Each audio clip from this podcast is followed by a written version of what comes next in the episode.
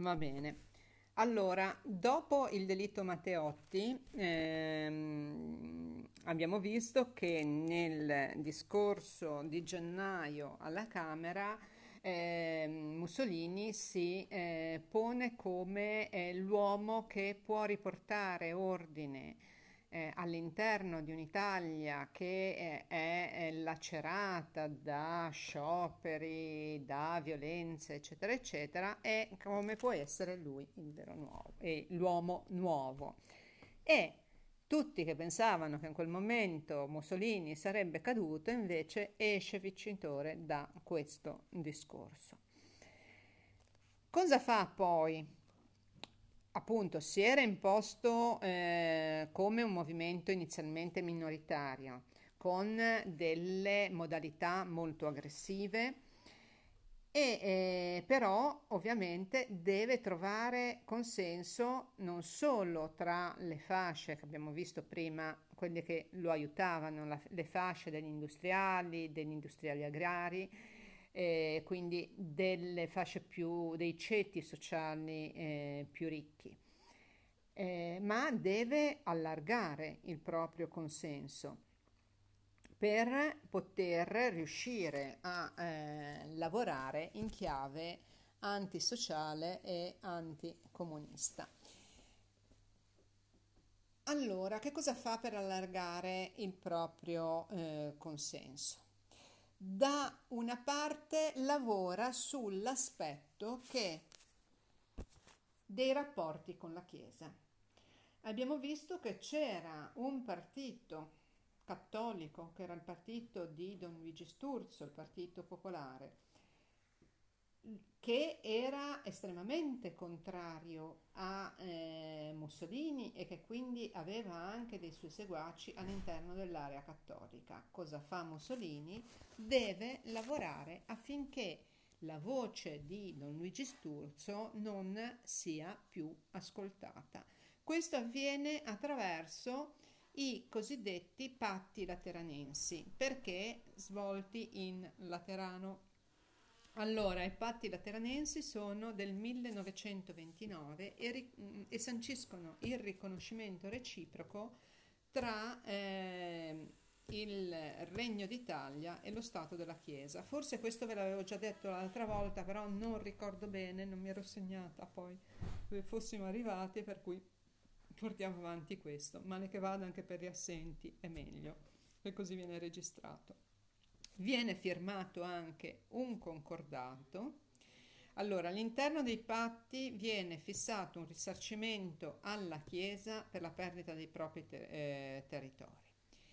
E poi eh, viene eh, firmato un concordato all'interno del quale lo Stato rinuncia alla propria laicità e eh, praticamente l'insegnamento della religione cattolica trova posto all'interno dei programmi scolastici e il, ehm, e il cattolicesimo diventa religione ufficiale dello Stato.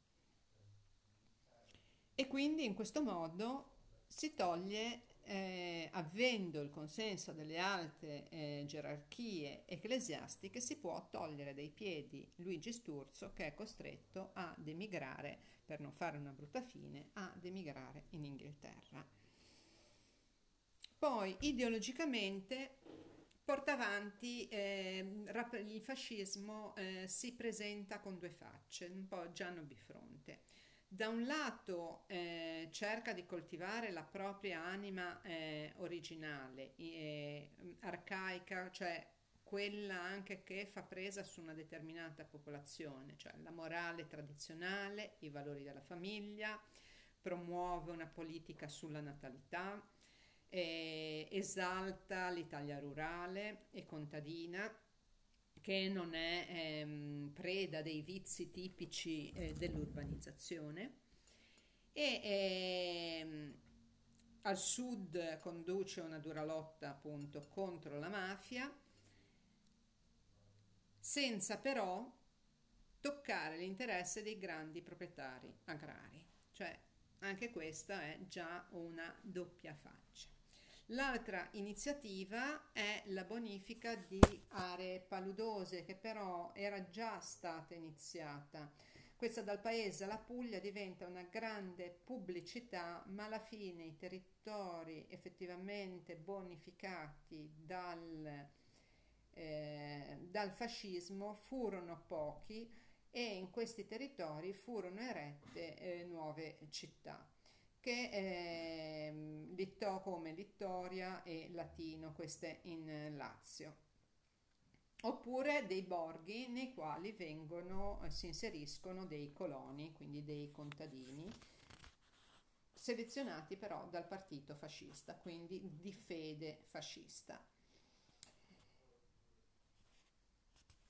E i lavori però eh, di questi coloni alla fine risultarono eh, come un, eh, quasi un lavoro forzato, nel senso che effettivamente non furono mai liberi e proprietari della propria terra.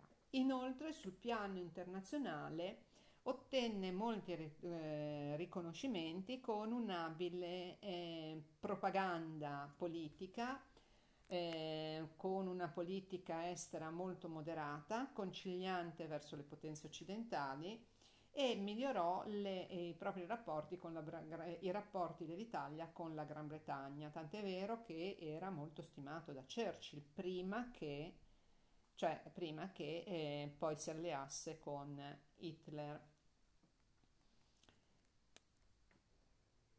E eh, praticamente eh, anche i suoi rapporti con la Francia migliorarono e eh, in questa appunto arrivò agli accordi eh, di eh, Locarno con, attraverso i quali l'Italia, la Francia, l'Inghilterra, la Germania e il Belgio eh, arrivarono a un accordo sui confini e eh, quindi tutti gli stati firmatari si impegnarono a rispettare quanto era stato proposto, eh, stabilito nel Trattato di Versailles. Vedete che era salito con atteggiamenti molto critici rispetto ai trattati di Versailles, cioè era salito alla conoscenza diciamo della pubblica eh, de, del pubblico, de, degli italiani come l'avversario vero del trattato di Versailles eh, adorato anche da, ehm, D'Annunzio che vedeva in lui una figura che avrebbe potuto veramente riportare l'Italia in auge,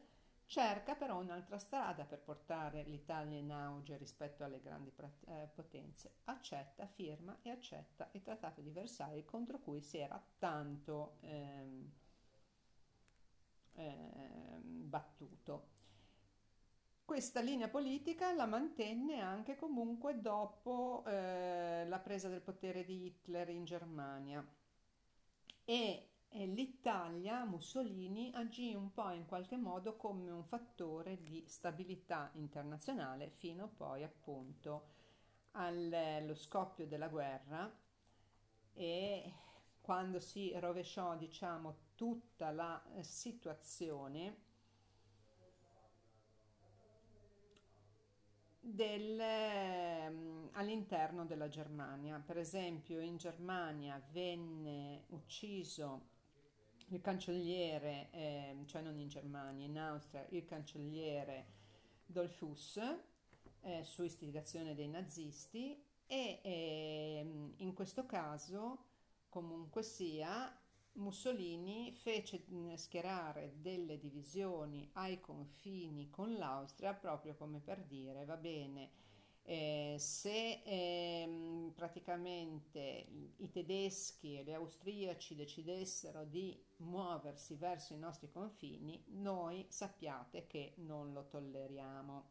E quindi eh, soprattutto i tedeschi no se i tedeschi volessero entrare in eh, in Austria e poi successivamente, scusatemi, poi successivamente, quindi dall'Austria il passo veloce verso l'Italia, noi non lo tolleriamo, siamo pronti a difendere con le armi gli austriaci, cosa che appunto gli ottenne il riconoscimento della popolazione austriaca. Ci fu un altro eh, accordo a Stresa, in Piemonte, dove Italia, Francia e Gran Bretagna eh, firmano una dichiarazione di intenti. In questa dichiarazione di intenti eh, ribadiscono l'impegno a mantenere le clausole di Versailles. Io spero che si senta perché avevo il telefono un po' messo male. Allora, non ho capito, dichiarazione di intenti, cioè il fatto di eh, il, un intento è un desiderio di mantenere qualcosa, di fare qualcosa, no? Quindi l'intento è manteniamo le clausole di Versailles eh, e condanniamo la eh, politica di riarmo che era stata intra- rintrapresa da Hitler. Bene? Questo nel 1934. Hitler era già eh, prepotentemente nella scena tedesca come cancelliere, per cui importante. Come avviene la fascistizzazione degli italiani? Allora, l'unico buono, proprio buono, possibile per fare carriera, per mangiare, per fare qualsiasi cosa all'interno dell'Italia era la tessera del partito fascista. A quel punto si, potevano, si poteva usufruire di qualsiasi agevolazione, di avanzamenti professionali, dei servizi di assistenza. La Giulia l'altro giorno aveva appunto detto che suo nonno aveva preso la tessera per poter lavorare. D'altronde pensate alla scuola, gli insegnanti per poter insegnare erano costretti a dichiarare la propria fedeltà allo Stato fascista. Quelli che non lo fecero furono licenziati. Sì, prof, era l'unico modo per vivere tranquillamente. Certo.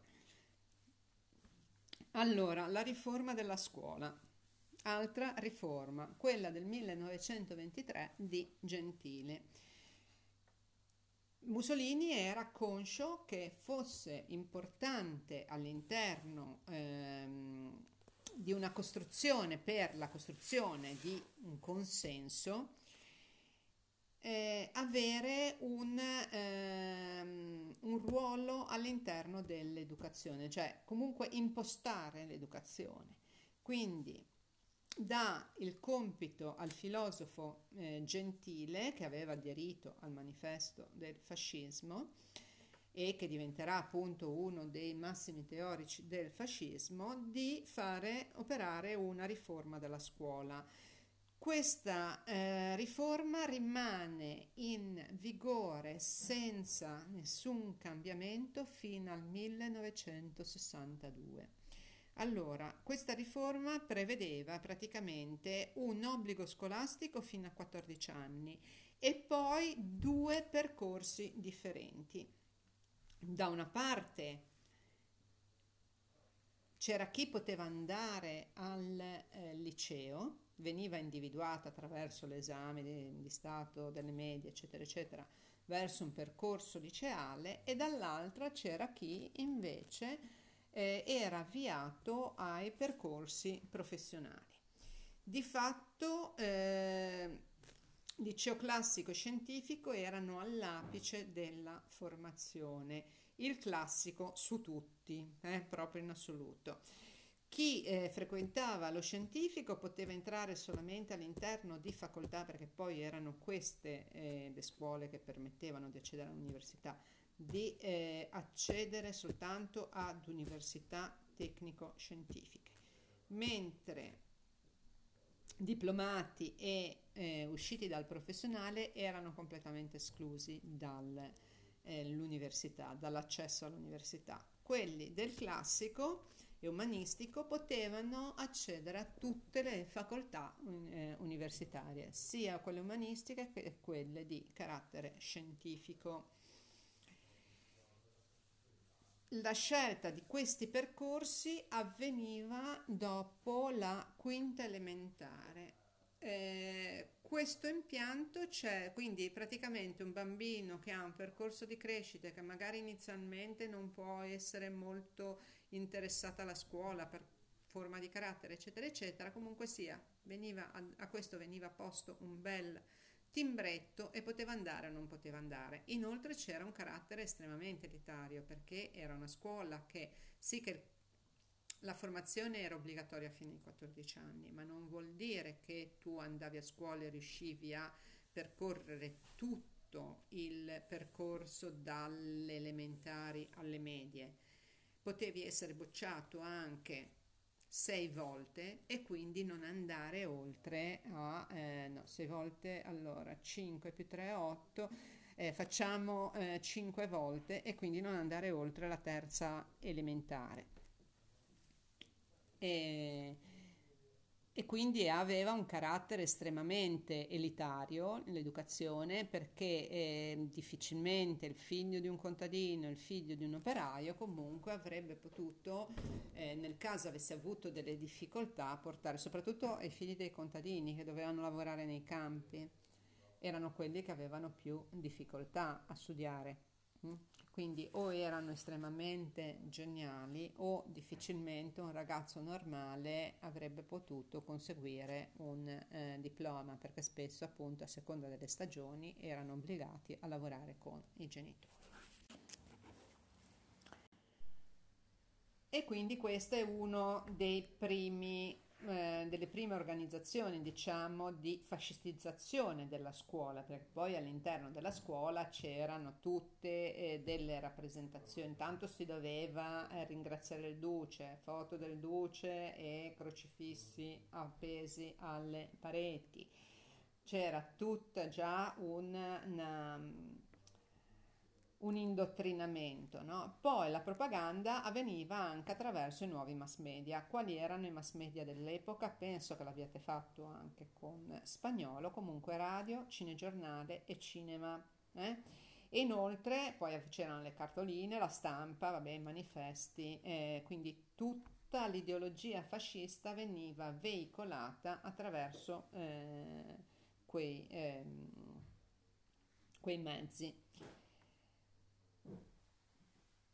Allora, vediamo un po', col culto della personalità. Questo è importante, sto seguendo un po' a braccio il testo di cui poi magari vi faccio delle fotocopie. E il culto appunto della personalità del capo supremo. Il duce instaurò con gli italiani un rapporto diretto che era basato attraverso i comizi dal balcone che venivano fatti um, da, a Roma da Palazzo Venezia. E poi usava mimica, gestualità appunto che eh, veniva le parole che venivano enfatizzate sia la gestualità che le parole tutte enfatizzate. E poi c'era anche proprio questo dalle folle che eh, osservavano. E poi c'era un uso ehm, importante del cinegiornale che metteva in evidenza questi aspetti.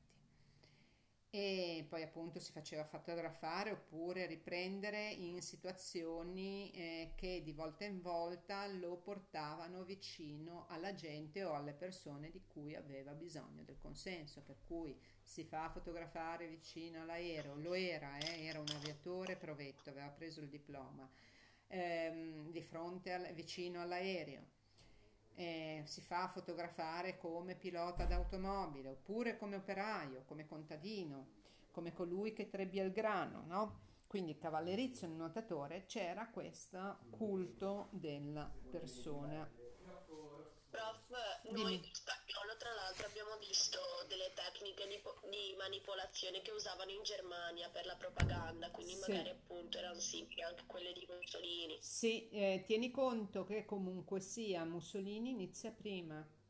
Allora, se noi andiamo in termini sui totalitarismi, ehm, in termini eh, diciamo cronologici, abbiamo prima il totalitarismo eh, stalinista alla morte di Lenin nel 1923, con appunto Stalin che sale al potere.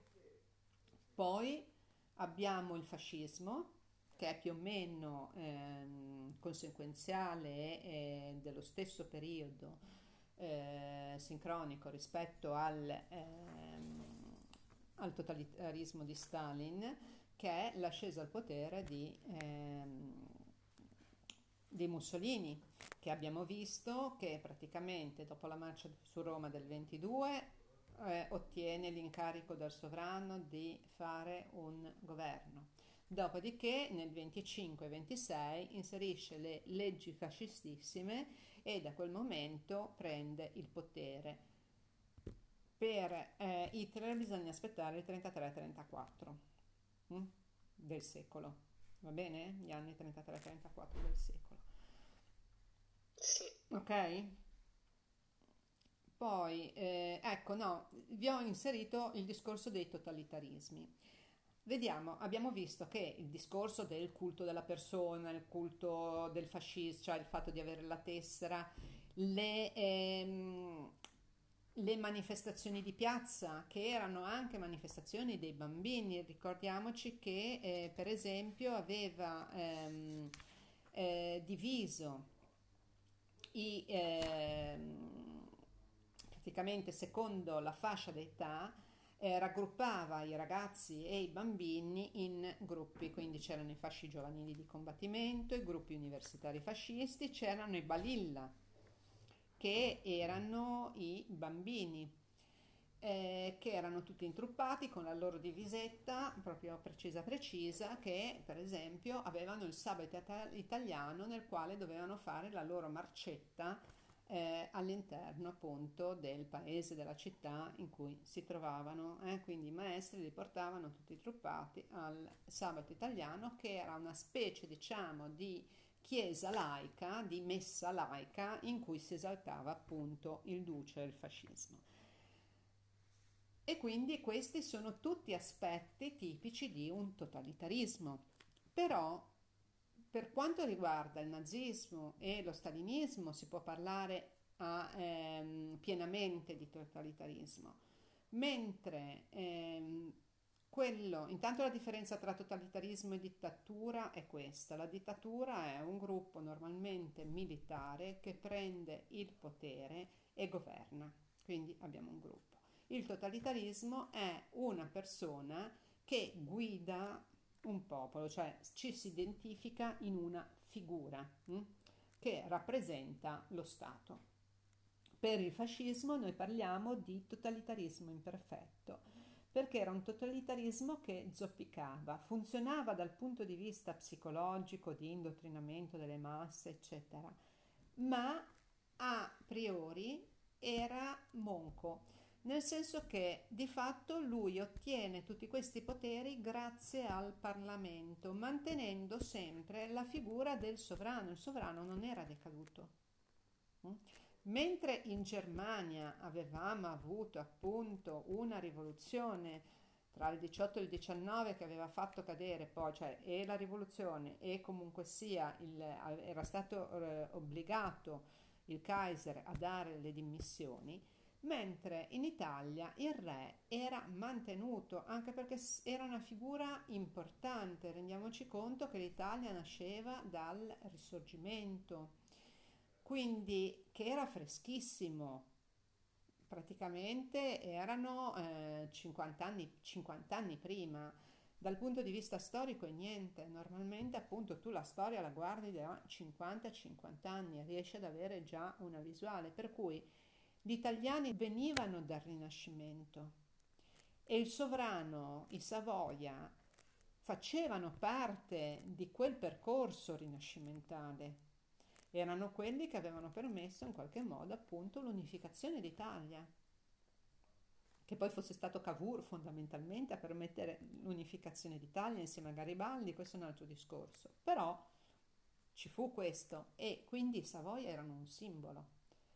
E Mussolini non si mise mai contro, se non all'inizio, proprio all'inizio, ma si, quando prese il potere non si mise mai contro il sovrano. E il sovrano che cosa aveva dal punto di vista del, eh, le, cioè, dell'organizzazione dello Stato nelle proprie mani? Quale potere avere?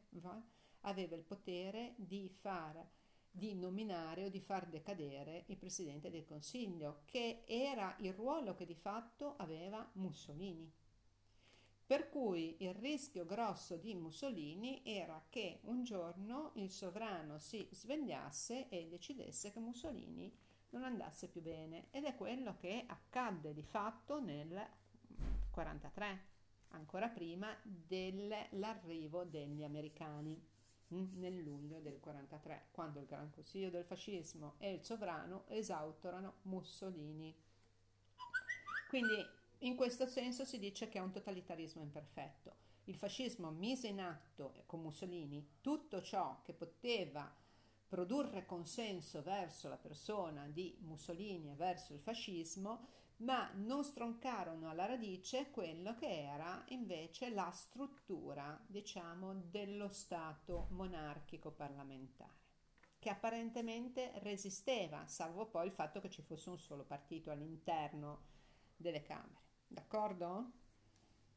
Ci siamo su questo?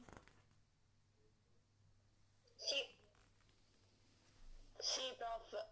Va bene, va bene, va bene. Ora io vi farò dei podcast eh, perché bisogna andare un po' veloci, nel senso che dobbiamo fare tutto il periodo che arriva praticamente alla crisi del 29 perché eh, sono i periodi importanti anche sul piano dal punto di vista del fascismo, come lavora, come non lavora e poi come evolve la figura di Mussolini. Però diciamo che rispetto a quello che era stato detto per l'esame, noi con gli anni 30 avremmo finito, hm? perché abbiamo visto che la Belle Époque finisce nel eh, 14 poi praticamente eh, i, gli anni 20, quelli della mostra, sono quelli, però si era parlato appunto dell'uomo solo al comando, eccetera, eccetera, quindi due eh, visioni, diciamo, di un nazista come Hitler, di, del, Mussol, della figura di Mussolini e della figura di Stalin, minime ve le devo dare, d'accordo? E quindi sapere questo. Io direi che a questo punto possiamo aver finito perché sono 30 minuti che sto parlando e voi non ne potrete più. Va bene, io spero di averlo registrato bene, spero che il mio podcast funzioni, ve lo invio, d'accordo? Così anche chi non dovesse essere stato presente. Ciao a tutti, ciao. Arrivederci.